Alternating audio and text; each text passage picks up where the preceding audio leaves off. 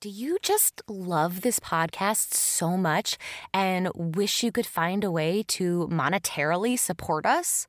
Well, guess what?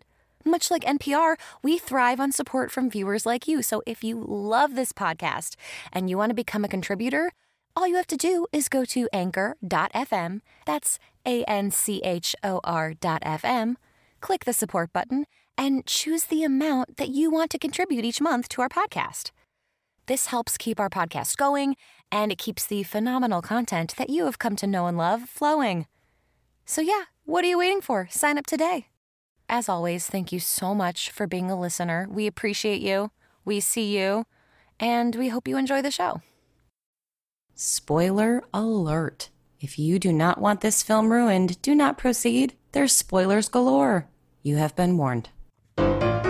Welcome to Talk Classic to Me, the classic film podcast and movie club where I, Sara Greenfield, your host and classic film enthusiast, bring in my entertaining friends to talk about classic movies or any other old fashioned form of media that strikes my fancy.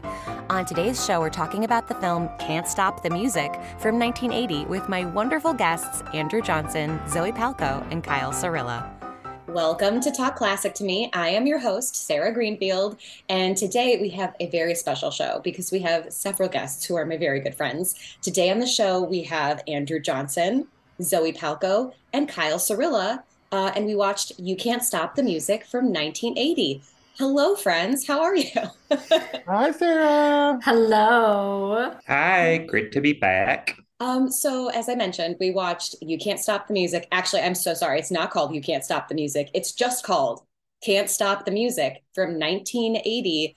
Um, how was your experience viewing this time? Because I know you've all seen it before because we all watched it together originally. I think we were just talking about how we were all shocked that it's longer than we thought. I was like, this will be an easy weeknight watch. It's got to be like 80 minutes. No, no, it's not. It is two hours and eight minutes, and you do feel it um, it could have been a little shorter, but it's. I'm really glad that we're talking about it today. I would say that the thing that we were talking about, um, just rewatching it, was like the number of people in the cast, which also, you know, it's like, why do we need someone to pop in and have like eight lines? You know, that will make a movie over two hours mm-hmm. when you just keep adding people that no one even knows who they are and you immediately forget about them.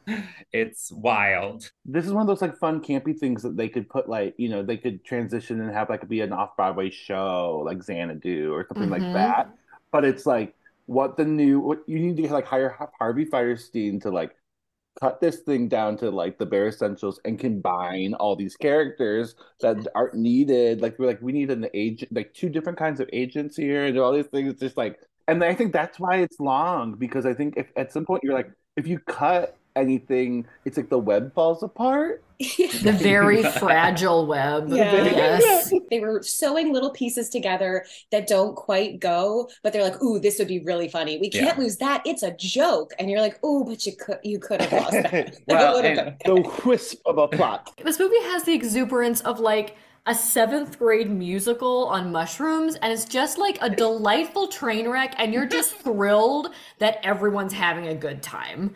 Like mm-hmm. that is this film to me. It's like i want to clap and be like good for you. You're having fun up there. It's also shocking it's a movie specifically about a group of musicians like a, like a music group who probably have 10 lines amongst themselves period. It's about all these extra people that they had to put around because like the village people aren't actors, right? And they were like, well, we better, we won't trust them to do it. So we have to have like all these other people circling them. It's like they, they, they tried it with them. And then everyone's like, well, they, I mean, no one in this movie can act, but they like, they're off, off the charts. So then they're like, well, somebody else can say that line. Let's put another character in this film. Well, somebody else can say that line. Let's put another character in this film. And suddenly we're at two hours long and it's 1130 at night and I'm a mother of a toddler and I'm dying.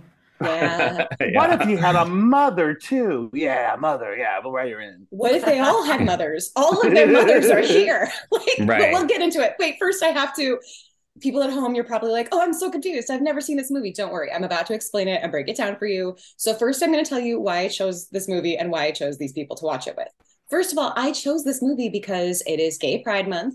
It well, it isn't now. It will be. It's going to be Gay Pride Month when this episode comes out.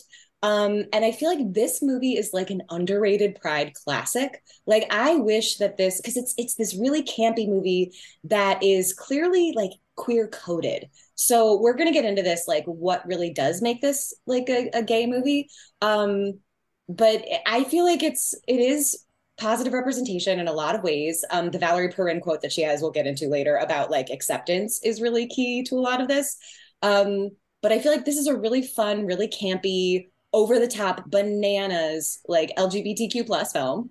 And uh, it should be talked about more. So I wanted to talk about it more on the show.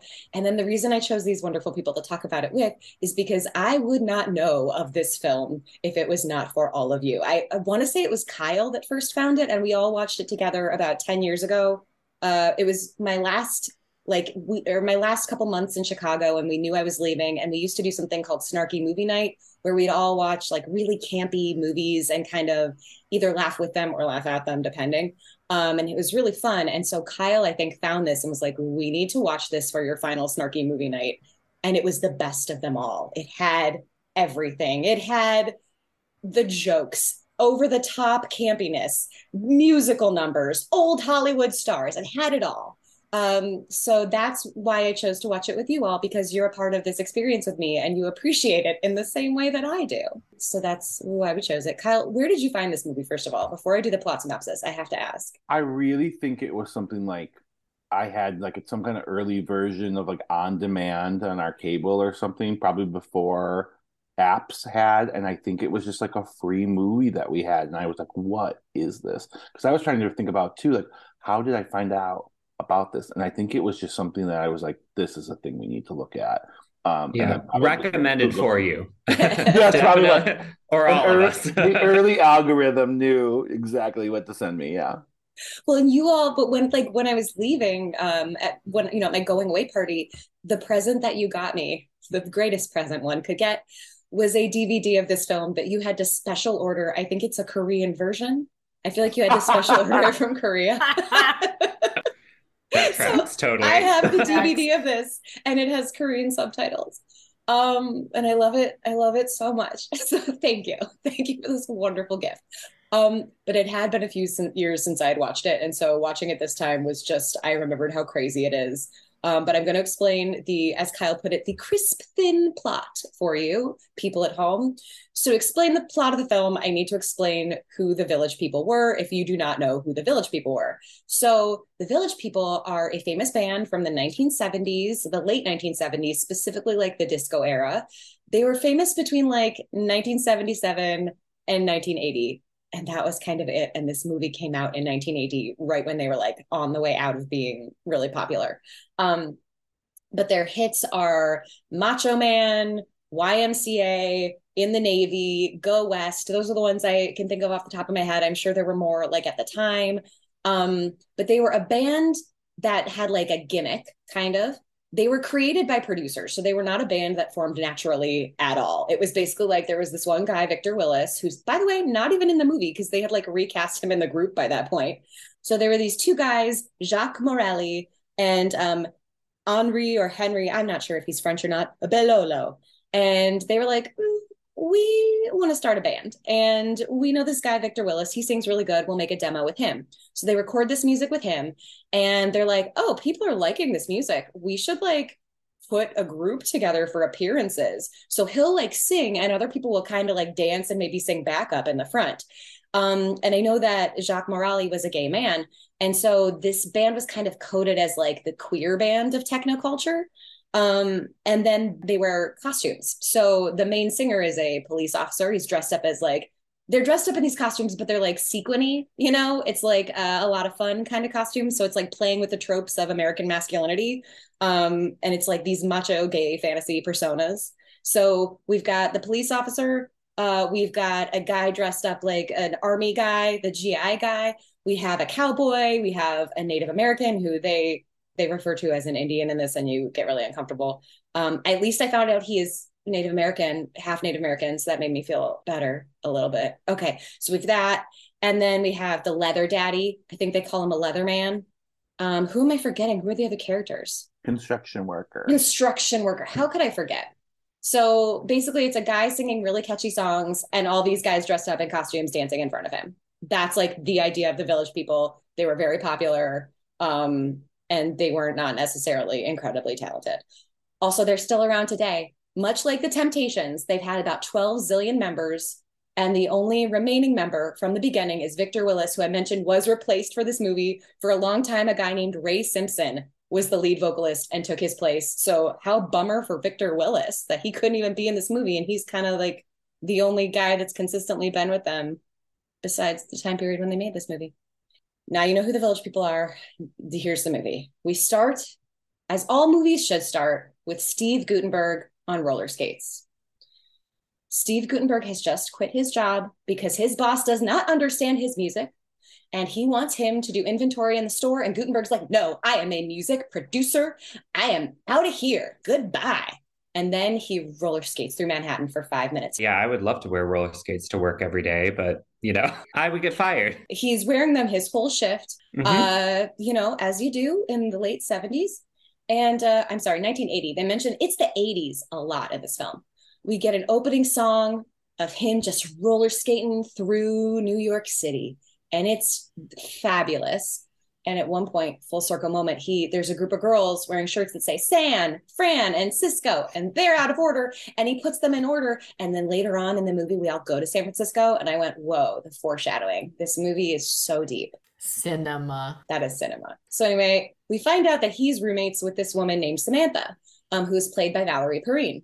And um, she is a famous model who has just retired and she's looking to do something else in her life. And um, he's like, "Uh, I could if I could just have a band. I'm a bad singer, but if I had a band, then like they could sing my songs, and I'd have a group, and we'd be famous." And so she's like, "You know what? I got this ex who's a music producer. Let me get a demo to him. You should make a demo." So he's like, okay, so I guess that means we got to find people to sing on the demo. So they walk around Greenwich Village hey, because that's where she lives, and they find people in the village to create the band, the Village People. And um, all these people just happen to have the professions of the clothes that they're wearing, or like the cowboy and the Native American person, they never explain why they're dressed that way. It's just that's what they like. And also, do they have those professions? Because it's very unclear in the film. It's like, are Correct. they all models? Who just dress like this. Yeah. I think the construction worker is a, supposed to be a model, but then he never yeah. takes it off. But we also see him for the first time coming out of a manhole in the middle of Manhattan. So that's how I was born. Exactly. The sense that I got from this film is that he is a construction worker who does commercials for his own construction site. Oh. And so we saw him oh. filming a commercial because he sings in the commercial, and that's how she knew he could sing. This is the kind of clear storytelling this movie is known for. Truly. So basically, this band forms. Um, and then how do we get a love interest? I'll tell you. Do we need a love interest? No, but here's how we get one. um, Samantha is basically like throwing a demo party so they can record this demo song at her house. Um, Caitlyn Jenner. So, oh, and I want to mention so Caitlyn Jenner is in this film before they transitioned. So she shows up with a cake, and I I don't. This is where I'm really confused. She's delivering a cake but that's not her job. She's a tax lawyer. So why is she delivering a cake to Samantha? They never say. They're like, here's a cake from your sister. Do you know why? I think I heard that he used to be next door neighbors to her sister, but that's as in depth as it gets because they just move right along okay. after that. Okay. Never mention it again. Got it. So let me get this straight. Caitlyn Jenner used to live next door to her sister when they were in Missouri. However, they have moved to New York now. So the sister was like, Hey, can you pick up a cake at a bakery and bring it to my sister? That's what we're going with. Sure.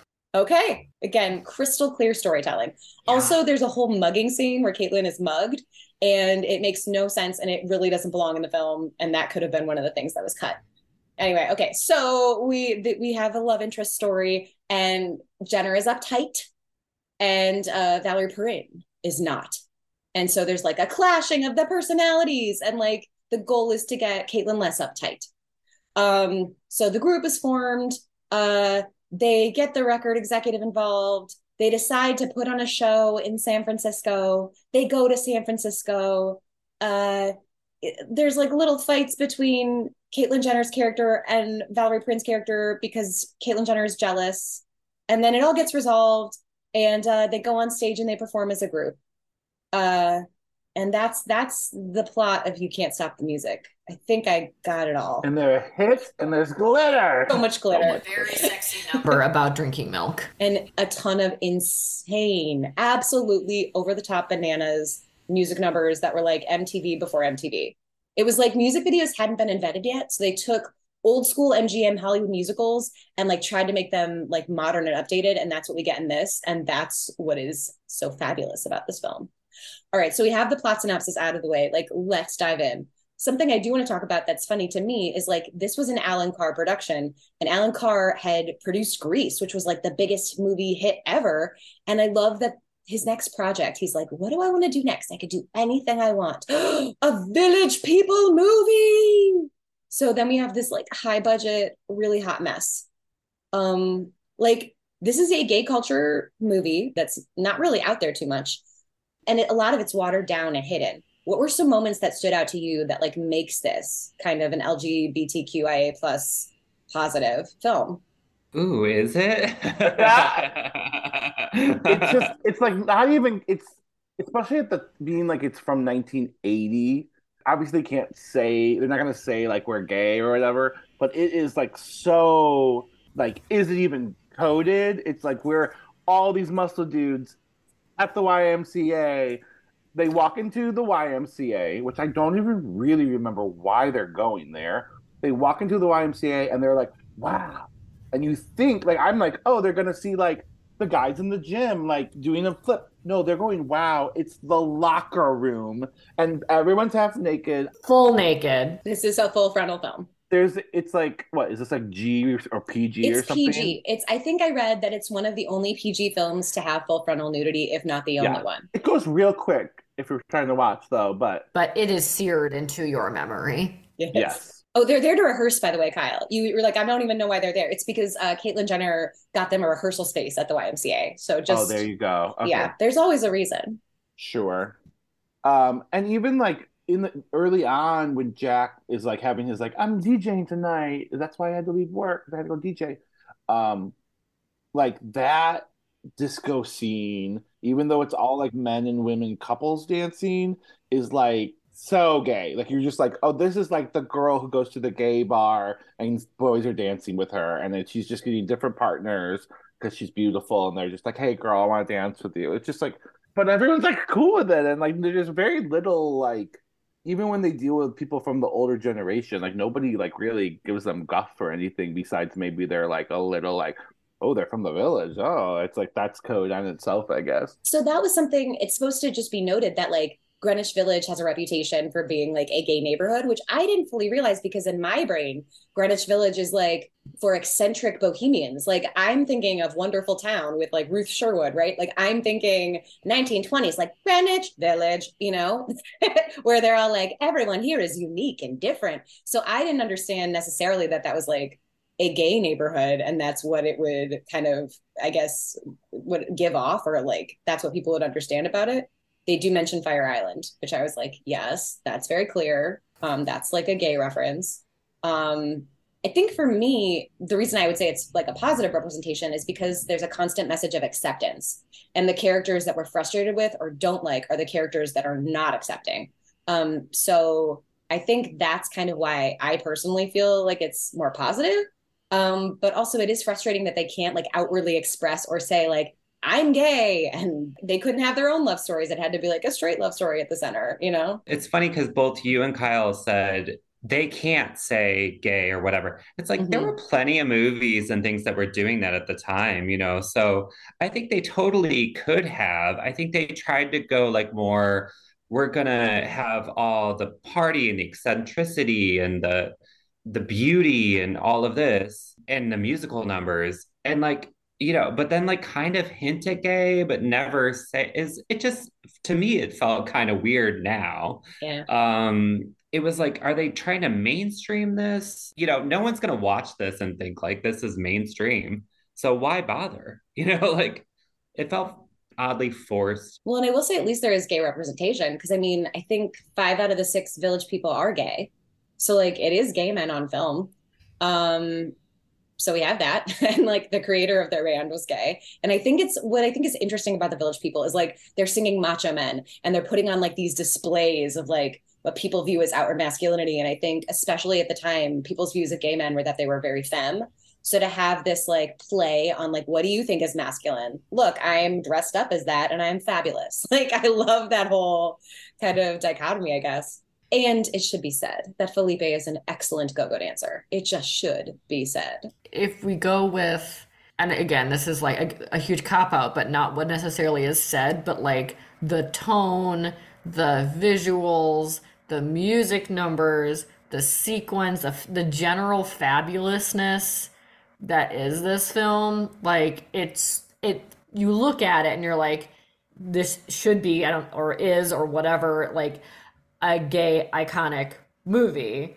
But again, we just sat here being like, but is is it? Because they they never outwardly say it. They never fully embrace it in that way. But like if you step back, you're like, clearly, but but this is the look at the vibe. There is also a lot of focus on that like old school like musical mentality where it's like the guy gets the girl and he's a chorus dancer, you know, and it's like it feels a little kind of corny and like that wasn't what disco was you know? Disco was like so sexy and like the dancing was like the best dancers ever but it they weren't necessarily like classically trained or something you know? So was, like that to me felt fabricated and it's like it had all the dressings of a gay iconic film but with none of the meat that lets it be that. It's like the best laid plans, you know, you're like you lay everything out perfectly. You're like, this is gonna be the best weekend ever. I spent a fortune on a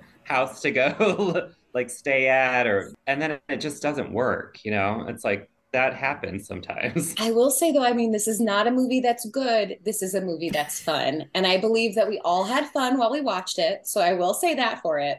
Um, but yeah, oh, it would have been nice if it was yeah. also a good movie. Like, yes, that would have been good. But um, Andrew, you brought up something that was so interesting to me throughout this particular viewing.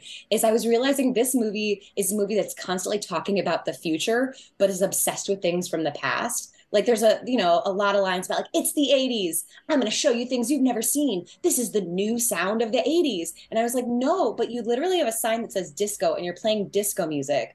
So like you're talking about the 70s. Like even the movie opens with like that crazy technology and techno music. So it's like this weird mix of like we're brand new, but we're still super obsessed with the older things. And sometimes that's cool. Like I love that we have these older like Hollywood actresses in this film. I love that the film embraces them. But then at the same time there's like I think it does lend itself to the corniness that you guys are talking about. There's something like not super authentic about this film, while it's still like a very campy, fun movie at the same time. Like we're we're laughing at them, but I don't know that they're laughing. Oh too. Oh my god! And the '80s did '50s so much too. They look back like I mean, if you think of the music videos, Janet Jackson did a ton of like '50s inspired. Like I'm in a diner, but it's an '80s song, you know. Or Madonna did her "Diamonds Are a Girl's Best Friend." You know, look, Kyle and I were talking about this, like um the fact that you know like everyone's kind of looking back like 20 30 years and it's that's what's kind of cool again, you know? And it's definitely, you can see that inspired in this. It's like, big musical number is inspired, but it then it's like disco, you know, it's like, yeah. and it works sometimes and it doesn't, you know? But it's also like, it's 1980.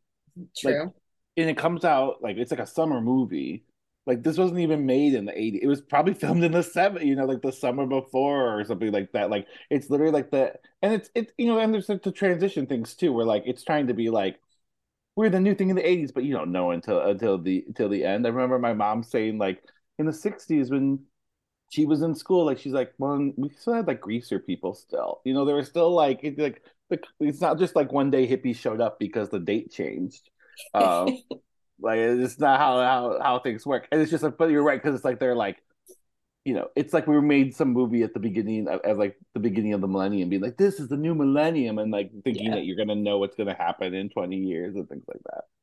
Um, yeah. But I think it's also it's a it's a purposely contrived movie that's kind of supposed to be a joke about a group that was completely contrived. Like it's like as wacky as it is, it actually it's kind of shocking that it's not even more wacky in the vein of like the like those old Beatles movies where they're just like it's just absurd to be absurd and it's not even like the reality is like it's more of a cartoon. It's actually kind of shocking how real they try to make this even though the acting is so schmacky and stuff like that. Like I think they realize we have this thing and we got to infuse some fun into it. I mean, you know, and maybe that has something to do with like having like a director who's like an actress from like the former year two. You have Nancy Walker, who's like, you know, she's like what like Rhoda's mom and things like, and had been in Broadway and stuff like that. And it's uh, it's sort of like you can kind of see her infused into a lot of these like characters and stuff too. And so maybe they got directed to be a little like broader because I think that's what it maybe it needed. Can you imagine if they were like more like really playing it? No, I No, can't. I no, can't. no, thank you. Like no, thank you can you. you can only spill the lasagna twice, which is like probably my new catchphrase. But like, come on, like do a whack a mole over the head or something Yeah. else. You know what I mean? Like change it up a little Once bit. shame like, on you, twice shame Yeah, on you. exactly. Um, I will say thank you for bringing up that Nancy Walker directed. Before this viewing, I had not realized this was directed by a woman, which for like 1980 is a huge deal. And Kyle also did mention, yes, she is famous for her TV roles. She was Rhoda's mom on Rhoda, I, and she was uh, Mildred and McMillan and Wife. But unfortunately, since this movie was such a financial failure, she was never allowed to direct again, which really bums me out because I don't know that that was her fault. Yeah, I mean it sucks. Like it's crazy there aren't more women directors. I don't understand. Well, some stuff that was really cool. There were really cool technical things about this movie that I was appreciating. Like this is before music videos exist, right? Like mu- MTV is not a thing yet. And so she's doing all these music videos with these really cool camera things. I wish I knew more um, about the camera stuff so I could tell you what it was. But it's where it's like this thing in the center that's happening is different from the things on the side, and the things on the side mirror each other. Um, She does a lot of really cool techniques with stuff, and she really knows how to like show the musical numbers. So she's clearly really good at directing those things and doing difficult technical, like she has vision and difficult technical prowess. Um, so like that's just a bummer that she never got to do more than this. Like who knows what she could have done, but it was it did win the Razzie. It won the very first ever Raspberry Award, the Razzies, for the worst movie ever. Yeah. Understood. Yeah. I will say you talk about music numbers. That first number where he roller skates like 90 blocks in Manhattan. That song is so good. It's the village people are not even singing it, which is kind of funny that there's other people's songs in this thing too. Like I don't like and you don't even know who they are. But it's so good. You can't find it on Spotify anywhere. I can't find a way to get it. Like this I wonder if it's because it's like some weird because of the people who you know there's like different singers and stuff if there's some weird rights mm-hmm. things with this thing it's hard to find like this album and i don't know if it's you can find like the village people stuff in other places right? But you can't i can't find like the soundtrack to this. Viewers if you if you find it let me know Was it Barry Manilow? Because to me, it sounded like a Barry Manilow version of New York, New York. i have the song list up and it says it's david london who i'm not familiar Ooh. with Sure. All right. who is best known as the former lead singer of like a bunch of bands i've never heard of oh toto you've heard of toto Oh, Toto. yeah. Wow. Okay, a- so that's famous. rains fall in africa yeah Another classic. Another classic. The greatness started here. I think we can all agree. me we were like laughing at the lyrics because it's just like naming things in New York. Like it's like literally a chat. Like it's like if you were like Chat GPT write a song about New York, like it was kind of like that would be because it was just like there's this place and that place and this place, and it was like there's this and there's a hot dogs and then They were like garbage on the street and children playing. yeah, It's Like, like, what? yeah, it's like if my toddler would have wrote it. It's Yeah, like I'm driving totally. past a store and there's a lamp post and look at that Yeah. sewer drain. There's a rat. Like it's but yeah. I don't care because I love it. They do have the part. I like that they like put certain things with certain actions. So when they're like, New York has heart, that's when like Valerie Perrine is you know she's a famous model and she takes out a marker and like gives her like model face a mustache and like blacks out her teeth on a bus as it goes by. And so i like that they did try at certain moments to take the lyrics and apply them to what was happening. There you go. um, there also was a hot dog cart shaped like a castle which i was a little bit obsessed with. It was really special. And then we see all kinds of cool people in the park. It's like look at new york. It's unique. There's theater and there's people doing weird things like a skateboard, but it's not a skateboard. And look at these other people doing cool New York things. Like that's kind of how it felt to me. And plus, I like seeing New York in the 70s. It just looks cool. Also, I don't think we brought up the topic of Valerie's apartment, which is, Gorgeous. I mean, eight billion dollars a Mhm, month right now. mhm. Like, It's like the Mhm. friend's apartment of the day. right? Yeah. Oh, we have our own little private courtyard. You know, like what the fuck? And Like, she has a duplex, but her bedroom is on the first floor. What is on the second floor? Plants. More plants. God, I'd love to see that second floor. And I love it was like so much carpet. And then her and Caitlyn Jenner walk in the room, and then Caitlyn Jenner's like, "It's a lot of orange," and she's like, "It's peach." And in my brain, I was like, "Ah, peach, the color of interior decorating in the '80s." Ah, She knew. she knew. She was ahead of her time. There's kind of this weird thing where, like, also like the story that they're kind of telling, like the 70s are out and the 80s are in. There's like literally these two people where you're like, how old is this model lady? Like, she could have been 50 or she could have been 20. Like, we couldn't figure out, you know, like, and the, her styling and stuff would change so much where you would be like, she looks so different. And then it's about like baby Steve Guttenberg, like coming up and going to be a star for the rest of the decade. Like, they didn't even know what they were telling in the background here. I do love that Steve Guttenberg had one level in this film, and it was just high enthusiasm. So much high enthusiasm. A child's joy. Oh my god. Like I want to just like pinch his cheek and give him a string cheese. Like he has such Oh, childlike joy. I love it so but you kind of want to make out with him too, like a little bit. His his um ensembles, uh, he looked adorable. There was um the white, you know what I'm talking about, the white overalls with no shirt underneath. I was like, Right. yes, Steve Guttenberg. Yes. Polo He City. had like three different T-shirts that I was like, if he had, if I that T-shirt like came in my size, I would buy it today. I did like a lot of the fashion in the film though. Valerie Perrine had I loved her clothes. I loved all of her looks. I really did. And they ran Yeah. the gamut of all the fashion from the 80s. I really I really enjoyed all her fashion. Yeah, and I, I don't think she wore a bra at any moment in the film, and I was fine with that. You know, like well, she didn't need to. It was the 70s slash 80s, Yeah. and it's fine. You know? yeah, right. And of course, there's the famous scene where they're at the YMCA, all the boys are in the hot tub, Valerie's in the middle, and we get to see some titties. I mean, why not? Valerie, you're basically showing them anyway with the fashion. So Well, she did have that great line, wasn't it? About like, I'm going to show up with tits and tears. And I was like, oh, wow. What a line you say there. gets the job done. There you go. Oh, that was fabulous. Um, so I guess we should probably talk about what our favorite musical numbers were in this piece. The musical numbers are a big part of this movie and why this movie is just out of control and pretty great.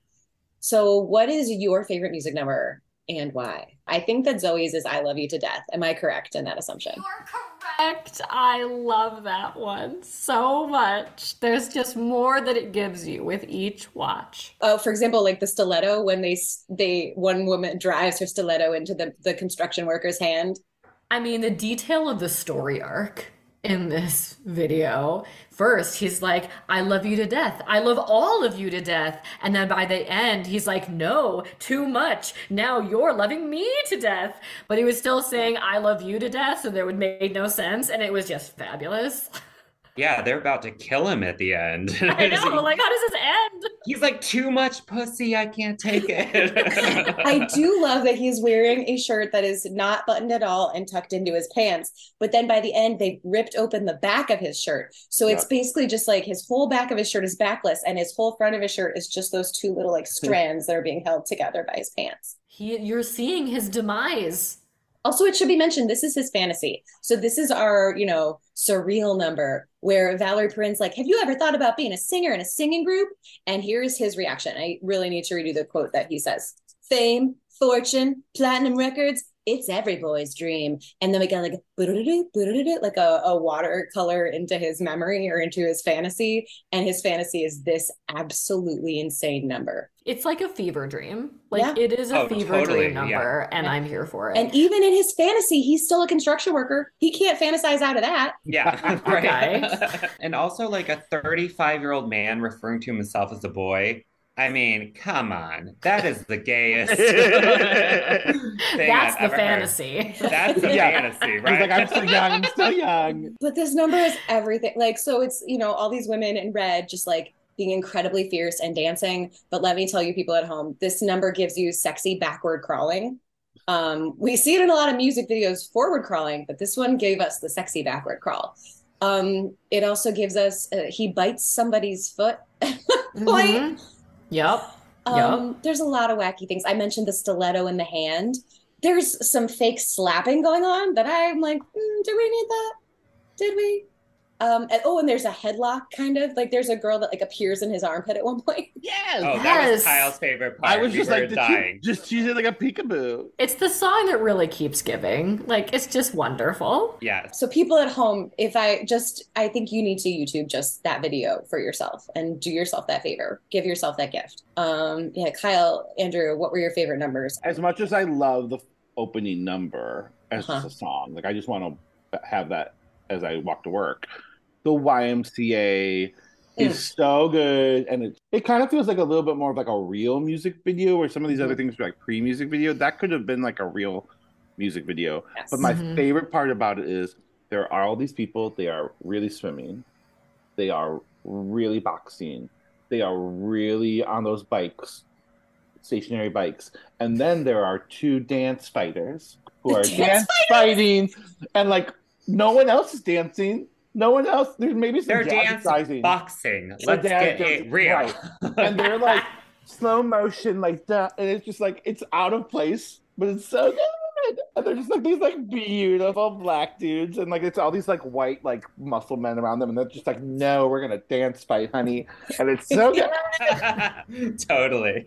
Also, the gymnastics is great. The dancing is great. Oh, And this time Yeah. around, I also noticed that there we were very into trios in this film. So in the beginning, as I mentioned, we had the uh, San Francisco trio, tr- three girls that were uh, roller skating. In this, we have the gymnastics trio, three boys also wearing solid primary colors, dancing down down the lane, if you will. i feel like that number even though it's gotta be like the most overt gay thing in the whole thing it probably is like a big sell to get jenner in this movie because they are coming from being like the olympian and you get to see her like do swan dives into the pool and do this and it's like kind of like the numbers it's shocking that they didn't build more around like, Yes. that actually that like especially like the like i think we were, there's like a track part and we and andrew watching and andrew was like um jenner's not even winning Yes. Yeah, I was like. I was like, Like, let um, the she Olympian would like beat win. the shit out of that. I'm like, what the Yeah. Also, can I just say though, like, why were you so shocked that someone would uh, be really good at something and they wouldn't put it at this movie? This is a movie about the village people where they're not even like in it. So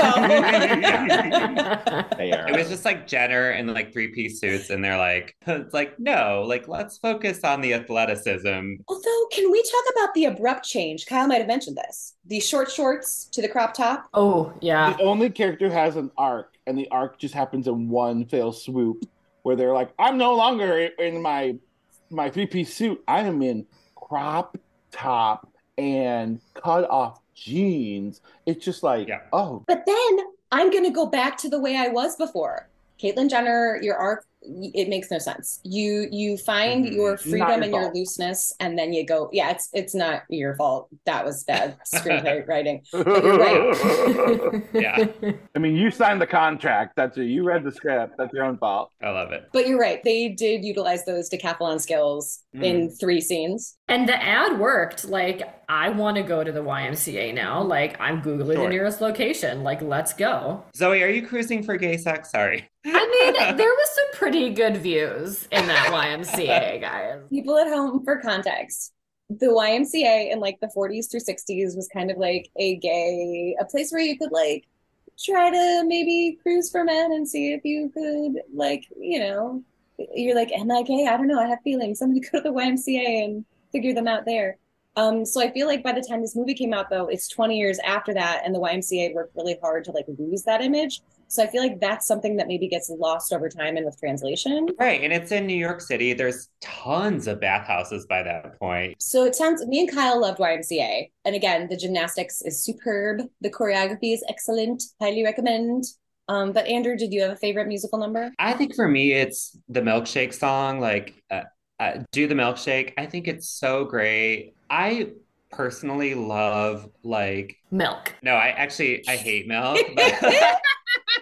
no, but I do love um when there's like a big character, someone who's like well known, and then like a child dressed as them.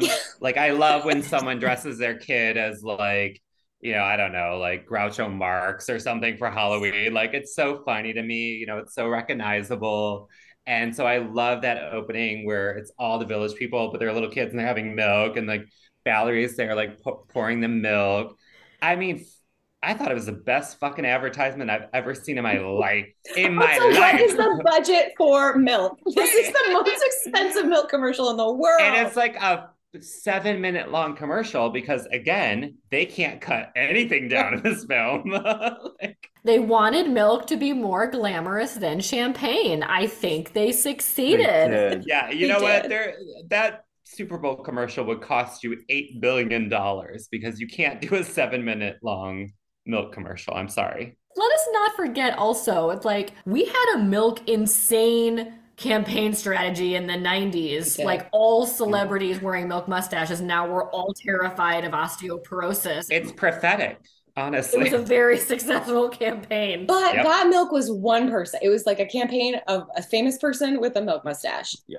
It was not a full-on Busby Berkeley like chorus It- number. it should have been It's not an advertisement. That's what the crazy thing. They, they keep doing musical numbers in this movie to be other things, but then not trying to do them at all. Like it's like, what is my fantasy of being a, a rock star? And then it's just that weird, you're gonna kill me, like fever dream. And it's like, what is a commercial? This, it's on like maybe the same stage again. It's just like they're like they're trying to fit in these music numbers that really have nothing to do with It's because the songs were clearly they were already written and they were like, how do we build half a film around that song? Um, and that was the way that they chose to do it. And Yeah. yes, it's a little clunky, but at the same time, the awkwardness is what makes it fabulous. That's the joy. That's the joy. Kyle's right. I wrote down a lyric from that song, by the way. Get a glass of milk. It's not very hard to make. Tell it to a cow. wow that might be the gayest line i've ever heard from a movie So when Kyle was talking, something I realized is that this movie is constantly their failures and they never really make it up, but things are always okay, right? Like uh they do a really bad job for the record executive, but it's fine. They still get a contract. Not at first, but it happens in the end and it's fine, whatever. And like they don't this milk commercial doesn't end up getting through. Like I'm going to do this milk commercial to pay for our big concert. They do the milk commercial and they don't get paid for it but they still get to have the big concert. So it's like they're constantly failing, but then at the very end, it's all okay. They never really failed. Yeah, I think that is like kind of where they could have gone even bigger with that, like the the whole farce thing. It's like like Mr. Bean, you know, it's like he trips over this thing, but then it makes something amazing happen. You know, it's like they could have investigated that more, spent a little more time maybe developing this film. It has all of those vibes and then it just doesn't get there totally, you know. I think what Sarah said is probably right about the assignment was we got to put these music numbers in. And it's just Yeah. like, how, okay, if we're going to do this and make this one make a little bit of sense, and okay, we got somehow get to the YMCA, and then like, how the crap are we going to get the milkshake song? You know, like, it's just like, right. Round shaped square hole. Oh, they never do the milkshake. We're going to do the milkshake like it's a cool dance, but they never show us that dance. What's the milkshake? You never once tell me. I feel like I thought I knew what it was. Like, I feel like they were doing some move, and I was like, that must be. Is that the milkshake? But I don't know. You're right. They don't tell you. It's not like one of those songs. It's like like the hokey pokey to tell you how to do it. You know. I also do. We didn't mention You Can't Stop the Music as a musical number because it was clearly none of our favorite numbers. You mean the song that never ends? The song that never ends Yeah. that I did learn the choreography to. That one did have choreo. And by the end, I felt like I knew it. You know, it doesn't take a genius to learn that. because only because they do it 5,000 times though. like, but then you can sing none of the other words. So everybody here can go, You mm. can't stop the music. Nobody can stop the music. So we heard it times, so we cannot sing anything else. it's also weird things they're like you can't you can tell like the, the snow not to be cold. You can't do that. You can do that. You can do that. You can make the sky not blue but you can't stop that music. We're like no i can't do these other Yeah. things. These are all things you can't do. It now makes more sense that the, the man who wrote this music i don't think he wrote the lyrics but like you know english might not be his first language. I don't think he was really worried about these things. When we were laughing about how bad the first song's lyrics were i literally was like if these were in french this song was in french it'd be amazing Well, because the band makers were French, I think, but I think the songwriters were Swedish. So I think we've got an ABBA thing going on here. Uh, Um, okay. um, but then eventually Victor Willis writes a lot of the songs. But I don't know if he wrote these songs because how awkward would that be if like you're not even the lead singer of this band anymore and you're like off writing songs in the background? No, I think Um, everything in the. I think it's all Jacques Morali. Like it says it in the beat. Like, Oh, never mind. All the music, Jacques Morali, the French man. well, that's the whole point because what is Steve Guttenberg's name? Jack. It's Jack Morel, like the mushroom. like the mushroom. But I think because remember he's like, I'm Jewish, but I'm also Catholic. I'm everything. And so I, you know, I think that was how they got closer to being Jewish. His mom does buy a mean matzo ball soup. The cabbage is all about the stuffed cabbage. Jeez. Ooh, and I was like, yes. stuffed cabbage on that airplane is the worst idea I ever heard. That the Yeah. gas, the sheer gas of Yeah. everybody there. They're all gonna I like when they're on their own air airplane and they're all on one couch. and there's plants. I was like, what airplane has plants? And gold records. Also, that actress, wait, I don't want to leave the You Can't Stop the Music thing really quick. I just want to mention to me, You Can't Stop the Music was Pride. When they were staying that, I was like, is this your way of being like, you can't stop the music? Like, you can't stop us from being who we are. Nobody can stop us from being who we are. I added like a pride element to that in my head. I mean, Yeah. I think that's there. There- I mean, they literally have a song called "Liberation" too. Let's not They do. forget. Mhm. Which is like they make into a comic number because it's like they're falling apart. But like, I was kind of like, oh, I'm surprised we don't hear this one more often. Yeah. Also, not only are they falling apart, they did not make sense with their own plot because if you'll recall in the beginning of this film, Steve Guttenberg was like, everybody dances and nobody sings. And then the Leatherman says, I sing, I don't dance. And I was like, Guttenberg, you were proven wrong yet again. Okay. Not You everybody do, whatever dances. ladder daddy says, you say yes, sir, and you move on. Mama Cass has a song that's make your own kind of music, which is to me like probably the most beautiful. It's TikTok famous right now. I've been hearing it now lately, but uh, the past like probably eight years I've been listening to this song like regularly. I think it's the best Pride song I've ever heard in my life. So I think maybe they were trying to go for that, you know, like Mama Cass, art and beautiful. this song um definitely stuck in my head. like I'll give it that. And it is a long song. So, you know, it's not giving up. It's got stamina and it's here to stay. As is this film. Yeah. yes. Um, but I do want to gracefully pivot back to the airplane scene to let you know that June Havoc is the actress that plays Steve Guttenberg's mom, and she is Baby June in real life. So she is the actress who Gypsy, like Baby June, is based on. And she ended up being very successful. Like she was in Gentleman's Agreement and a ton of films. She had a really great career, but that's what I was thinking when I was watching this. Like, that's Baby June. In real life, like her sister is. Her sister is Gypsy Rose Lee. That's legit Baby June. Yeah, yeah. Wow. I know. Um, and then like the other cool older ladies in this, um, Tammy Grimes was wonderful. She played Sydney, the agent. She did have a bunch of physical comedy moments that probably could have been cut from the film, but she was still good at them. But she was married to Christopher Plummer, and her daughter is Amanda Plummer, and she's a two-time Tony winner, and she won for the unsinkable Molly Brown. So she's fabulous. And then Barbara Rush played uh Caitlyn Jenner's parent, who I think her name was their last name was White, and I was like, oh, that's very obvious what you're doing here. They're bland and boring and white.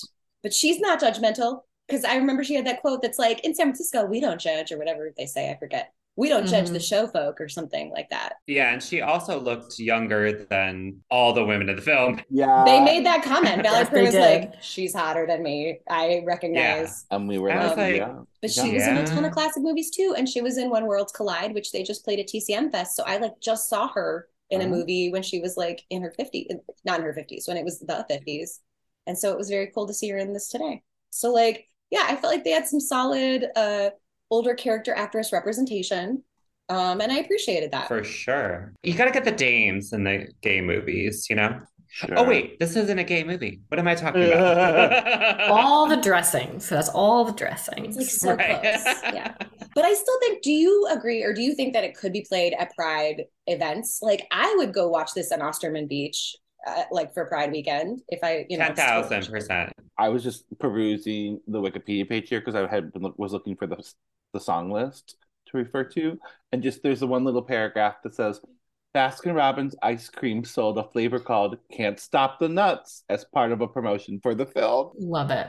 I like how like spot on that is. I could stop the nuts. The nut stops here. So obviously this movie is very fabulous and weird. What are your favorite like fabulous weird moments? I have two that every time I watch this, I'm like, oh geez, this is real. I mean, I think the first time we watched it, what made us mouth on the floor was they walking around the corner and Jenner in those cutoffs. Like I kind of feel bad for y'all listening that you, we ruined that for you because it was such a shocking moment for us.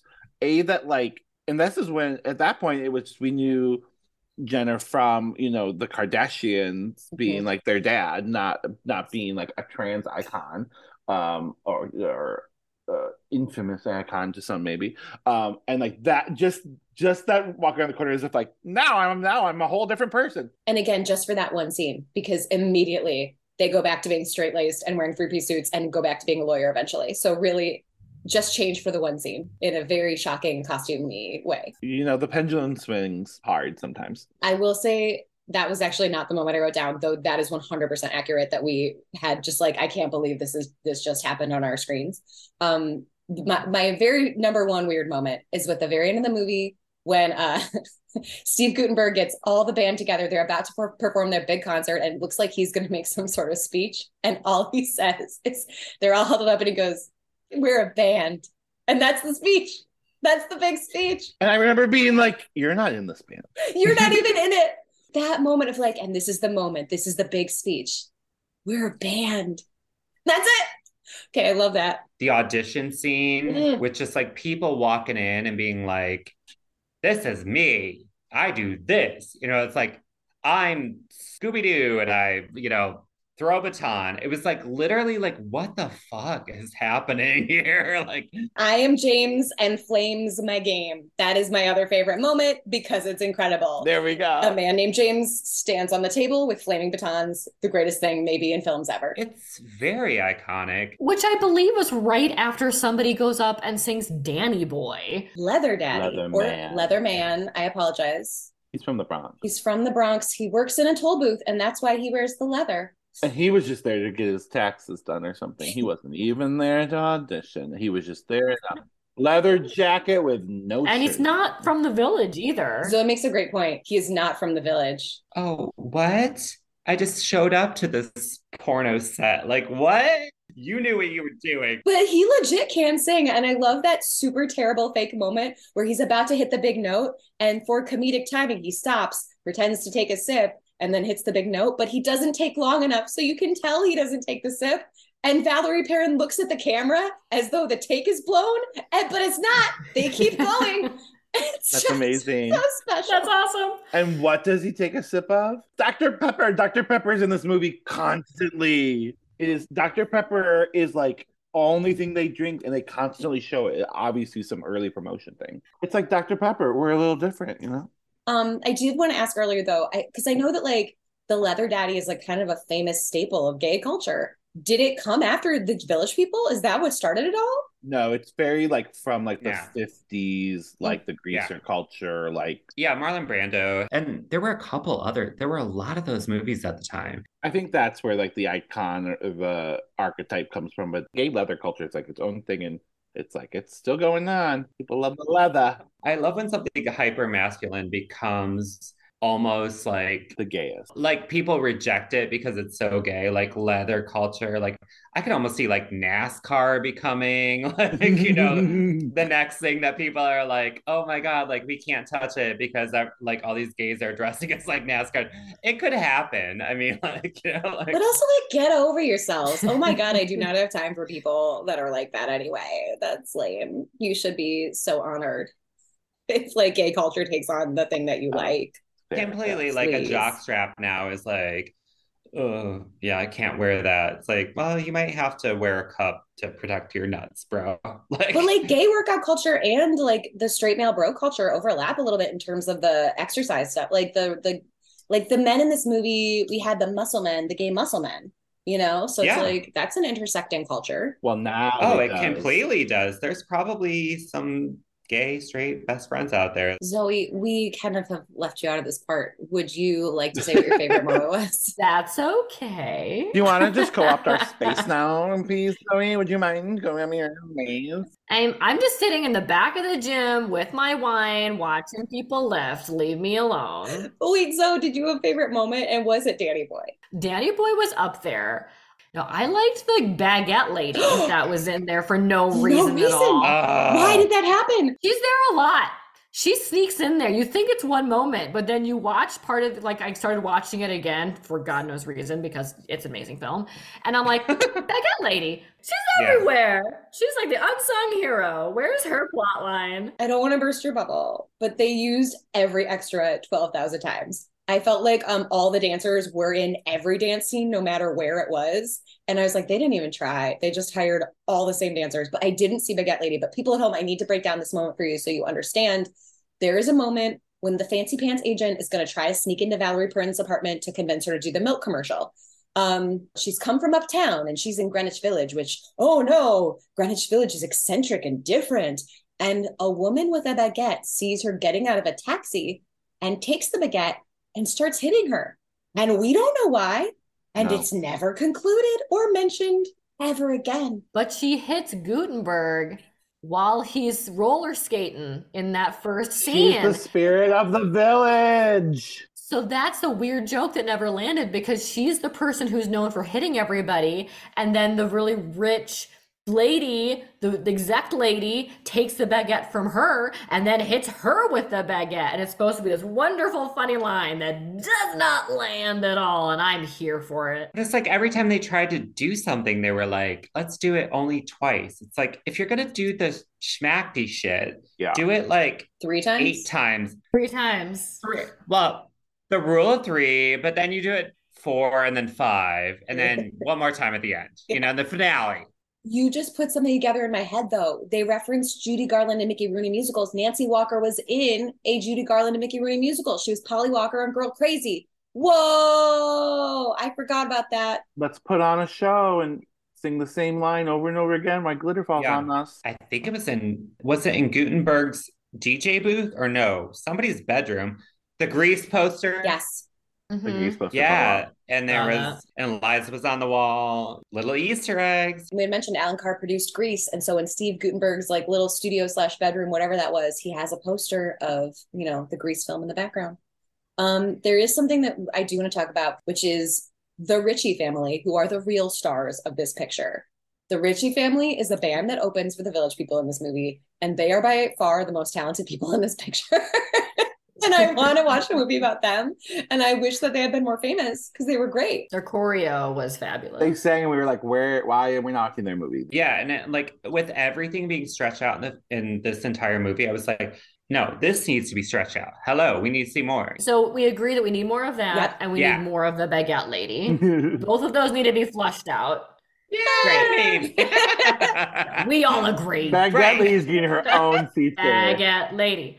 Baguette lady. Zoe just sees herself in the Baguette Lady. She's just trying to find a role for herself. Who doesn't? We all see ourselves as some form of the baguette lady, Kyle. I'm the Baguette, frankly. Um, but the Ritchie family people at home, I do want to paint a picture so you understand. To me, it's a girl group, and I imagine they must be sisters. And it's like Donna Summer and En Vogue, if they had a, a baby, it would be this family, it would be this group. And they were beautiful and their voices were great and I loved everything about it and I wanted 100% more of that and that's all that I needed to add to that. They're still performing apparently around. Did they have any other big hits that we know? Their, uh, their latest singles, "What You Got," released in 2021. You know that one? No, I don't know that one. I don't. Oh, they're another Giacomo Morali group. No wonder. That's why they're in the show. Oh, that makes a lot of sense. Push the other group. Oh, I also want to say, do you have a favorite village person? And I remembered originally when we watched this, I did the thing that I always used to do when we would hang out, where I'd go, "Which one's your boyfriend?" And then I'd pick the best one immediately because I had just asked the question, um, and I always took the good one. That was my trick back then.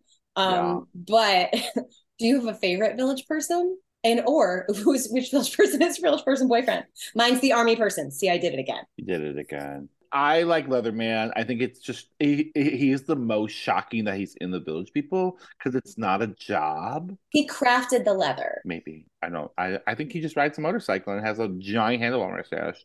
A, a, a quick second would be the uh, construction Construction worker. because he's so 70s with that blonde hair. Oh, he's like French But don't- kiss. Well, Oh, let anyone you can take him if you want. I'll take him. I think my favorite one is I agree. The leather daddy's pretty great. As a character, I liked his voice. I, you're right. I agree. But if Yeah. I had to pick my boyfriend, obviously the army guy just seemed like the sweetest one, and he seemed the most like chill. Sure. Um, Though the cop's the best singer. Talent counts a lot. But the construction worker guy is going to love me to death. So Or you gonna love him to death.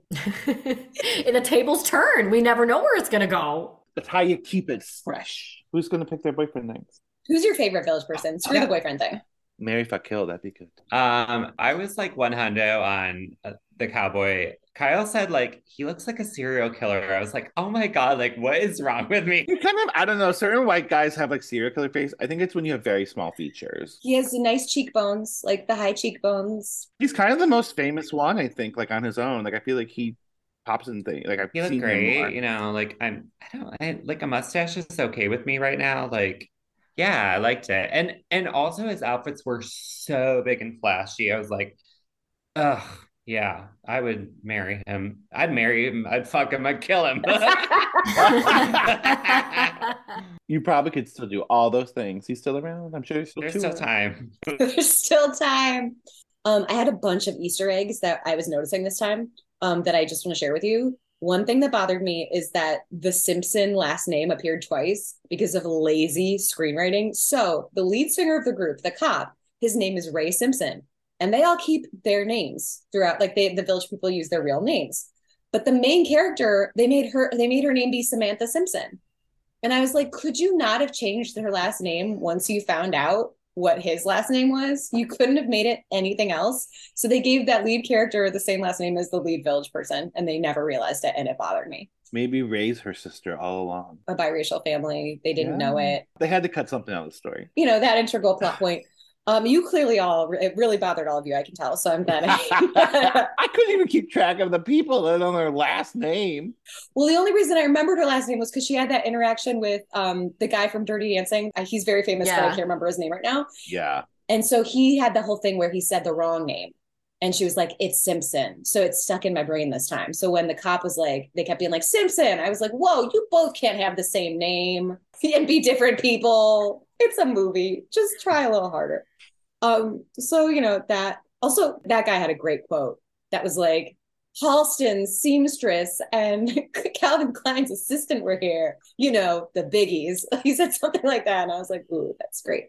Um, anyway, so there was that one. Yeah, that guy looked insane, by the way. Like Kyle and I were saying, like, we were like, what is going on with him? His eye was bloody. That's what it was. It was like a burst, like capillary or whatever, and his eye. Um, it was also bothering me name wise that um everybody was calling Felipe Felipe, but Steve Guttenberg was calling him Philippe. And I went, oh, oh, Queen, and no one corrected him. Um, but we've literally mentioned everything else in my Easter eggs, so I don't even have to bring them up. Except for we did not mention, just I really want to shout out the domino fall at the end of YMCA. At the end of that whole number, yes, we get a classic. Everyone's standing in a V and one person falls, and then they all fall. Eat your heart out, Rockettes. I loved it. So I really wanted to shout that out. So does anyone have quotes that they wanted to share that were just like too much for them? We did not mention because there's so many people, uh, characters in this, how cuckoo bananas this Lulu character is. That's like it's the agent's assistant that somehow is also like everyone's best friend who then becomes a roadie and she's like I think she, I like figured out she's like a she's you know some New York actress who's had you know is in Sex and the City because everybody has her name is Marilyn Sokol Sokol she brought something to this role I think she was given a thankless role she made it pop but also her role was so creepy and she has she yeah it's like you like her because she could tell she's this fun character actress and you're supposed to like her, but she's doing and saying creepy things quite a lot. Good old Lulu. Same with that agent. We're supposed to like the agent, and he he is pretty funny, but he's a big old skis ball and creeper. Yeah. It doesn't hold up so good. Mm-mm. I did pass over the quote, Leathermen don't get nervous. Great quote. While he's banging his head against a wall. Yeah. Oh, I did want to read the Valerie Perrine quote about acceptance. So she says, I don't judge people, I accept them. There isn't a person who breathes who doesn't have certain peculiarities. As long as it doesn't hurt anybody, it's all right by me. And then Caitlyn Jenner says, Yeah, but where do you draw the line? Valerie Princess, with uptight squares like you. And then Caitlyn Jenner leaves the apartment. It's great. Burn. And then later she says to them, This is the 80s, darling. You're going to see a lot of things you've never seen before. And she's talking about sex. Yeah. Oh, and then I have the Lulu quote Housework is like bad sex. Every time I do it, I'll swear I'll never do it again until company comes. And you're like, oh, ah, that's a good one. That's a good one.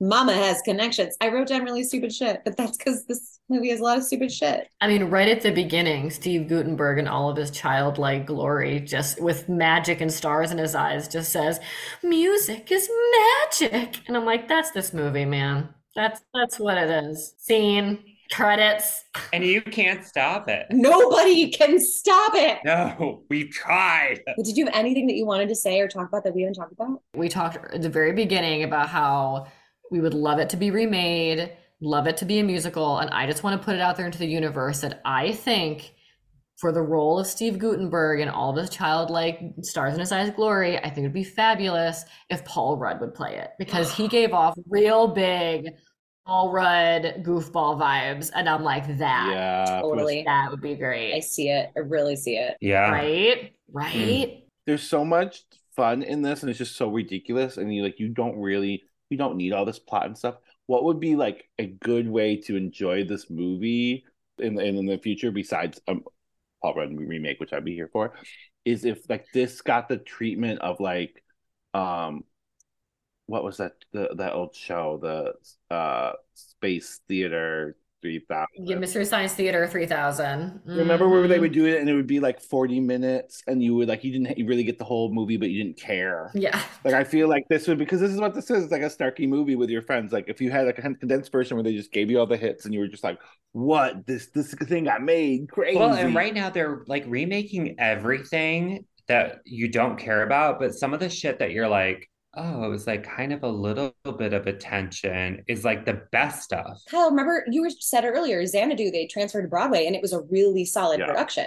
They figured out how to make it work. And they had like a, I don't know, like a Tony Award slash like maybe won the Pulitzer like prize playwright, like rewrote the script for it. You know, like the that's what you need is you need like a, ta- a tactician to go through and make something like that really work. If you ever watch the movie Xanadu, it's very similar to this where it this actually is this is makes more sense as Xanadu. Xanadu actually does not make sense at times. Like they don't explain things to a point where you have to they assume you have to figure out like what's going on. That's all another podcast. But they do such a good job of like fixing all those problems in the musical and it's so fun. I also watched Xanadu for the first time with you all. Back in the day. One more thing about the Broadway show they could serve milkshakes in the lobby at intermission. Oh my god. Let's do it. Let's do it. And Dr. Pepper. And Dr. Pepper. Ooh, float. Yes. I'm putting a hundred thousand dollars towards this. I'm investing. I'm all in, baby. like, yeah, totally. I am going to move us into the modern lens portion of this show. What does hold up? What does not hold up? Um, we'll start with what doesn't. Obviously, there is cultural appropriation going on with this. They, they refer to the Native American slash indigenous character as an Indian. And in real life, the person is of Native American descent, but it's still, you know, it still can be uncomfortable to watch and to hear. So like there's that. It's just like shocking a little bit. You're like, what? And it's also just not a job. Like, also, the weird thing is that that actor or that that person, his name is Felipe Rose. He is like the actual village person, but apparently he was the first one that they found for the group um after so they had that main singer guy and then they were looking for people to be like you know dancers and they found him go-go dancing in that garb. Like that was what he actually did irl in real life. Like he was wearing his like fake like native american go-go costume in the clubs and they found him and were like we pick you. And i wonder if they got the whole idea just from that just from like seeing him in that costume and they were like whoa what if we make everybody else like a trope of masculinity you know? Um but that's his story that like no i was dancing in a go-go club in that outfit and they found me and hired me. And he was the first like dancer that was hired. Mm. uh and then also there's a lot of like scuzzy non-consensual dudes like yes we love steve guttenberg but yes he is kind of creepy and gropey and hitting on valerie perrine a lot even though she's clearly letting him live in her amazing apartment for free and he should have an attitude adjustment. Um and then the agent who is very creepy and who tries to like you get the sense that if she were to have gone on his private jet he may or may not have sexually assaulted her. And like Um, abducted her. To Aruba. yeah it's pretty creepy and scary um and they all sexualize valerie perrine. And i love that she has that line where she's like they wanted me for my brains and not my body. And i was like yes girl. Yes. You're you were wanted for you. Uh so like that's all not great. I wrote just lulu down because she had some quotes that were like rough. Like the one about like she oh okay. So she sees felipe who is very clearly a gay man and she is like i love him. And she says i go for exotic types and then she calls him in indian and uh, then she says i'll make up for all the indignities they suffered in roots and you go Oof. ow please don't say that don't Yeah.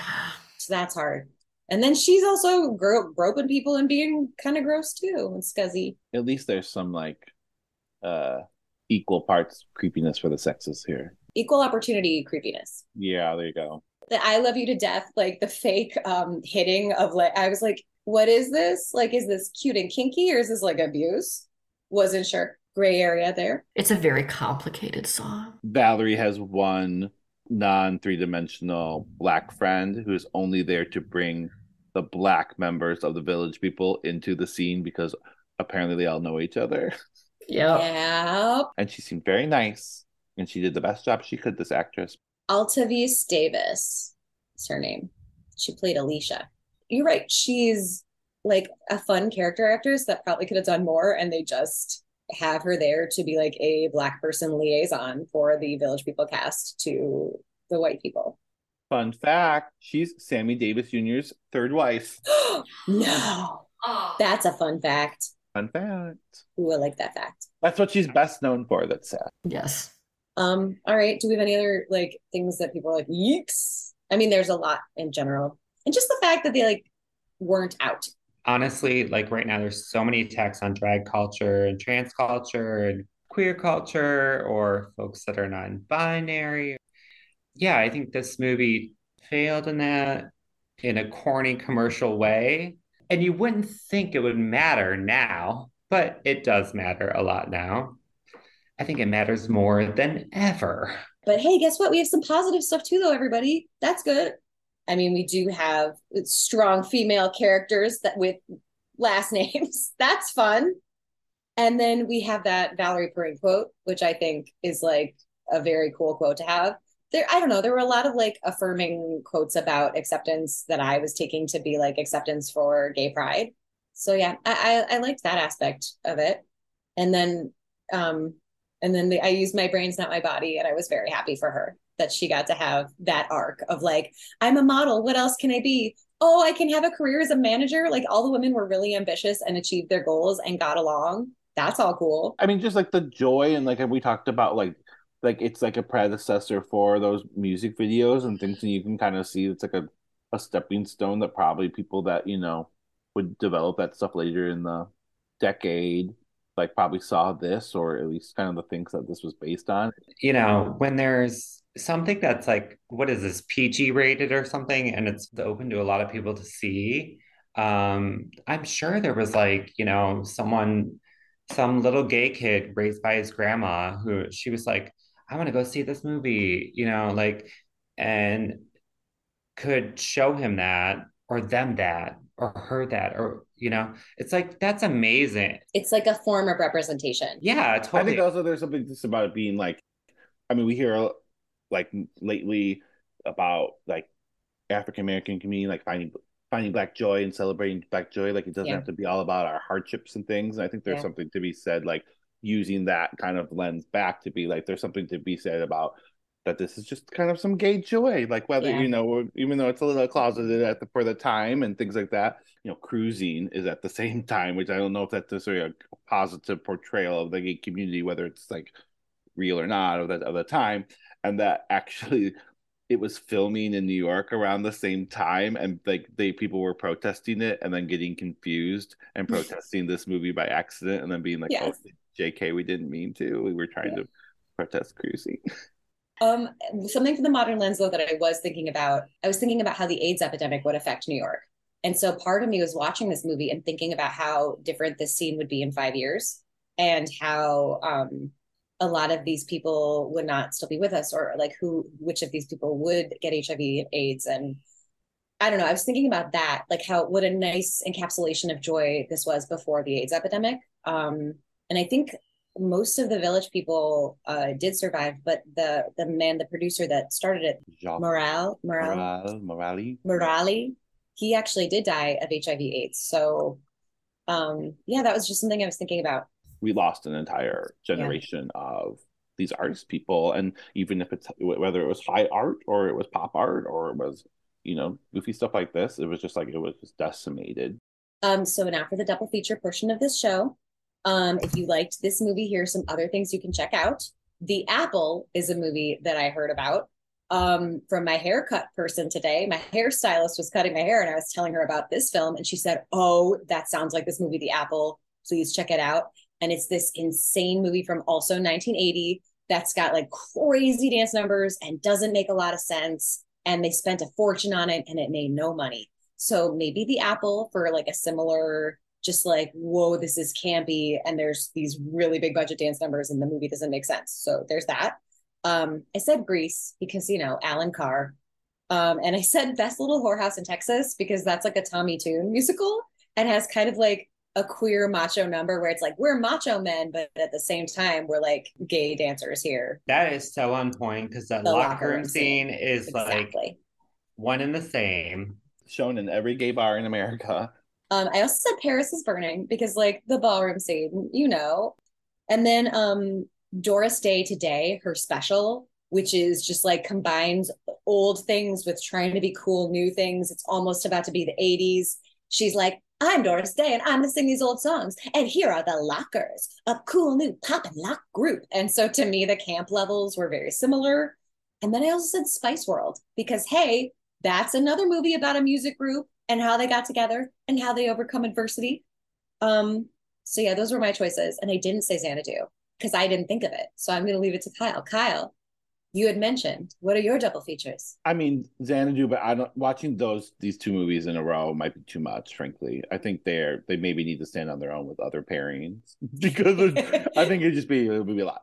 Um similar to Spice World, I was thinking like Help or Hard Day's Night, the Beatles kind of like the camp um, what I kind of feel like this movie kind of kind of wants to be in it, but it's kind of maybe more corporate in a weird way. And then the gay, the bathhouse movie from the seventies, The Ritz, mm. is what it's mm. called. I looked it up. And the weird thing, the creepy guy in the beginning who owns the with the bloodshot eye is the main character in The Ritz in the movie.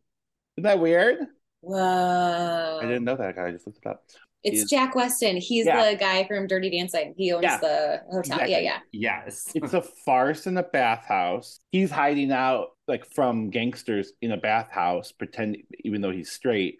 Rita Moreno has a award-winning turn as the entertainment at the bathhouse, and it's just like it's amazing. So I feel like that with this is like camptastic.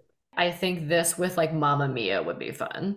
Plus Swedish yeah. pop duo. It was a Swedish pop duo writing the songs for that and for this. And there also trying to figure out how the hell you put these songs that were written already into a movie and make a plot out of it. oh my god, that is a perfect point. yeah. I just thought of Woodstock, which is so the opposite of this. It's a documentary 10 years prior. It's so opposite, but there was something about like they did like certain camera angles and like cinematography and stuff like that and like really tried to like i don't know go for a certain kind of vibe or their juxtaposition too of just like yeah they're like they're like the most authentic yeah. and the least authentic yeah. thing yeah like, and then all of a sudden you're like, like yeah i oh, love both and they're both very right. long and they're both very long oh that's true too i know it's Thank you all so much for being here and having this discussion about this absolutely just like bananas, but still fabulous movie. Thank you. I recommend people at home you watch this with a group of friends. You will lose your minds. It's so fun. Um, so happy Pride, everyone, and thank you all, Zoe and Kyle and Andrew. Thank you all for being here. Happy Pride!